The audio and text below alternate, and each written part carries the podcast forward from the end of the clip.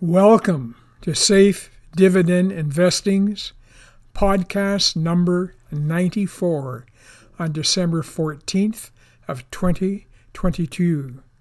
Today, I will be answering four interesting investment questions. For all those who have inquired, my latest book, New York Stock Exchange's 106 Best High Dividend Stocks, is now available on Amazon as an ebook and a print book. It is easily accessible by entering the following into your search engine amazon.com backslash D as in David, P as in Peter, backslash one nine nine nine one nine eight five zero eight five. There is a transcript of this session available. Question number one How do you find a good stock to buy? First, you should not be looking for one stock. No one can accurately predict what will happen with one stock.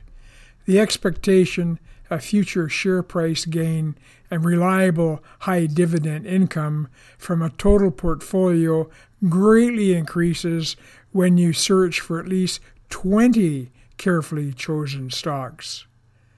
While one or two financially strong stocks paying high dividends may deviate from their patterns of behavior over many months or years, they will be the exception. Their deviation will be irrelevant as the other stocks more than offset any lack of share price growth or dividend shortfalls. The secret of picking the 20 stocks is being able to score them. Scoring allows you to sort large numbers of prospective stocks for your portfolio from the most to the least desirable. It takes perhaps 5 to 10 minutes to locate the data and score a stock.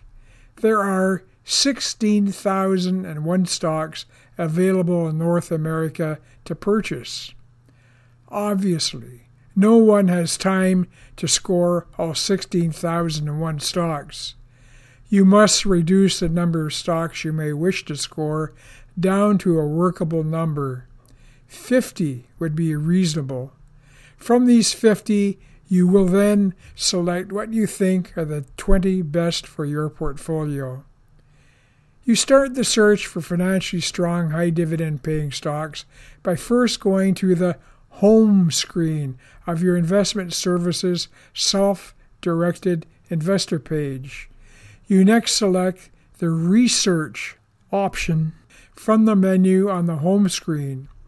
If you do not have a service provider, you might want to go to Free Stock Screener Yahoo Finance. Their free screener is extensive, containing over 50 different search options. While my research screen provides 24 options to choose from, the only options I need to find the investable stocks are two selectors Overview and Screeners. You start the search with the Screeners option. While there are 16,001 North American stocks available for purchase, by using the first selector called Exchange, it immediately removes for consideration all stocks except U.S. stocks. Choosing U.S. stocks brings the stock possibilities down to 10,362 stocks. This is still too many to work with. We need another selector. If you are only seeking stocks that pay high dividends, you can now use a dividend yield selector. This is the dividend yield percent paid by companies. 2,903 U.S. traded companies pay dividends. This is still too many to work with. What dividend percent selector would bring the number of stocks down to a workable number? This raises the question of what is the minimum dividend yield percent you would need to give yourself enough income to live well on. The inflation rate over the last century would be 3.5%. To be safe, the minimum dividend income percent could be set at 3.5%. We learn that there are 1,430 U.S. stocks paying a dividend of 3.5% or more. This is still more than we can easily work with. Note that dividend percentage of stocks are not set in stone. They fluctuate with changes in share prices. For example, in September of 2020, during the market crash, several of the banks were displaying dividend yield percentages between 6% and 7%. In 2019, their dividend percentage would have been between 3 to 5%. What accounted for such an increase in their dividend yield percent? They were still paying the same dividend amount each quarter. The 2020 market crash caused bank shares to drop significantly. This had nothing to do with the operating margins of the stocks from which dividend payments are paid. Dividend payments are not directly connected to shares price. Thus, paying the same dividend amount on a lower price share automatically increases the dividend yield percent. In early 2020, quarterly dividend payments of some bank stocks were frozen by the government. The government was concerned that the COVID 19 pandemic would lead to record loan defaults and bankruptcies. These losses could have seriously weakened the economy. The government wished to avoid the possibility of having to bail some stocks, like banks, out of serious financial difficulty. By June of 2021, the share price of many banks greatly exceeded their best 2019 price. This illustrates that when selecting stocks by dividend percent, you must also consider the financial strength of the company and its potential for capital gain. As share prices increase in financially strong companies, so usually does the amount of money you will receive in dividends. Many strong corporations strive to maintain the same or a higher dividend yield percent as they have previously paid. If their share prices increase, they must then increase the dividend payout to maintain the historical dividend yield percent. A much lower dividend yield percent, accompanied by the same amount that has been historically paid by the stock, may just reflect the increased share price. A financially strong real estate investment trust, a REIT, paying a dividend of 8% can be very attractive. You may want the reliable income it will deliver to your portfolio. However, by looking at dividend payouts and share prices over the last 20 years, you may see minimal change. You might then choose to search for stocks with histories of ever increasing share prices who had better potential for not only higher dividend payouts, but also higher share prices. Compare a very stable REIT to a bank stock. In 20 years, the share price of a bank may grow from $47.83 to $141.47, an increase of 295%. During the same period, their quarterly dividend payments may go from 37 cents to $1.46, an even greater increase of 394%. You may want to consider having both banks and REITs in your diversified portfolio of 20 stocks. Each of these strong stocks, in a different way, would be contributing to growing your wealth and growing your income. If the 3.5% dividend yield does not reduce the number of stocks to a manageable level, you need to either increase the dividend yield selector or add in another selector to bring the numbers down. For example, many of the 1,430 dividend stocks are preferred shares. Preferred shares have almost zero potential for a share price increase and are most likely to lose share price value. To eliminate preferred shares and bring the possibilities for consideration down, you should use the criteria of operating margin. If you set the operating margin at 1%, it would eliminate preferred shares. This might bring the total stocks for consideration down to 500 stocks.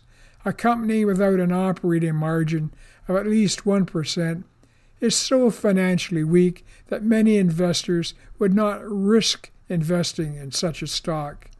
There are dozens of possible selectors that can be used to bring the number of stocks for consideration down to a workable 50.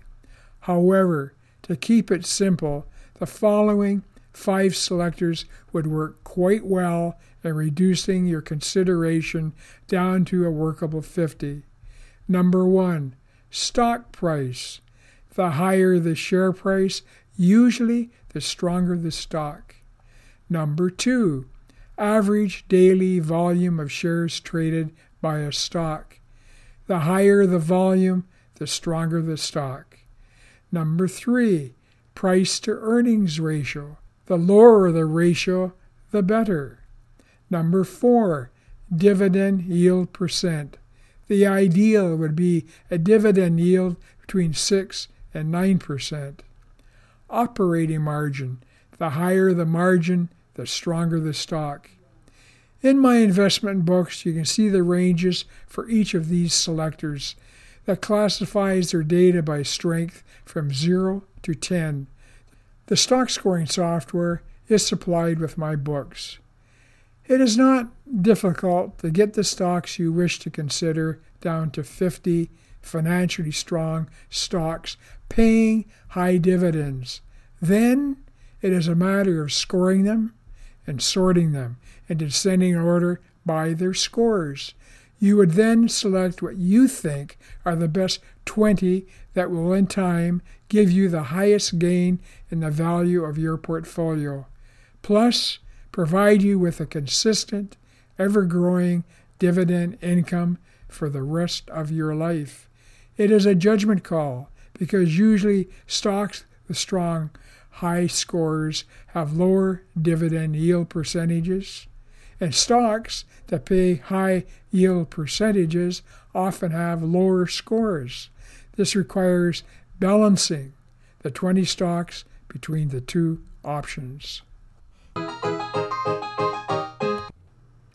Question number two Should a mutual fund's investment objective and strategy be considered before investing? You can consider a mutual fund's investment objective and strategy all you want. The objective and strategy are all part of the marketing of the fund.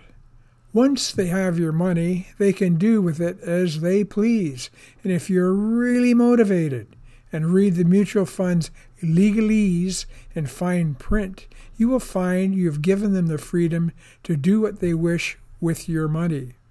By buying a mutual fund, you have completed a legal commitment to abide by their regulations. Mutual funds have lots of competition. They must be sold. Like most sales organizations, they are going to whisper in your ear the things they think you want to hear. Rather than lies, there will be more sins of omission. It takes time to really analyze what a mutual fund is selling. They do not encourage an in depth, open analysis of their model. They are selling the sizzle, not the steak. The mutual funds with hundreds of stocks in them will tell you how wonderfully diversified they are, without mentioning that other than a few marquee stocks to give the illusion of strength, most of the fund is made up of mediocre stocks that don't even represent 1% of a mutual fund's total investment. There just are not that many good stocks out there.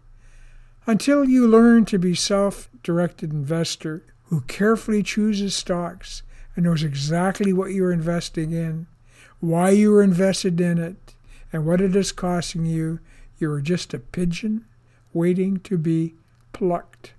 If you make money from your mutual fund, great, but don't count on it making money. Question number three Why do investors lose money when following investment advice from professionals? It is not possible to accurately predict future share prices. Thus, any investment professional is making calculated guesses and repeating what they've been taught to say when asked for advice. Recognize that they are being paid by the financial institution that employ them to transfer as much money from your pocket to their employer's pocket.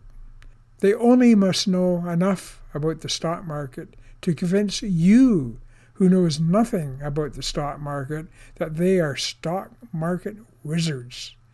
They know it will take months before you realize that you are losing money.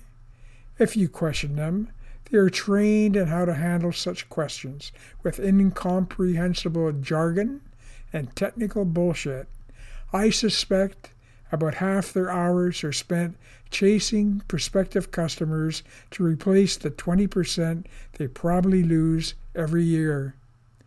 To be a successful investor, you must learn how to sort stocks by strength so that you know exactly what you are invested in, why you are invested in it, and how much it is costing you. It isn't difficult but do not expect your investment advisor to cut off his income by showing you if he knows how to do it. Until you become an informed, self directed investor, you are the pigeon waiting to be plucked.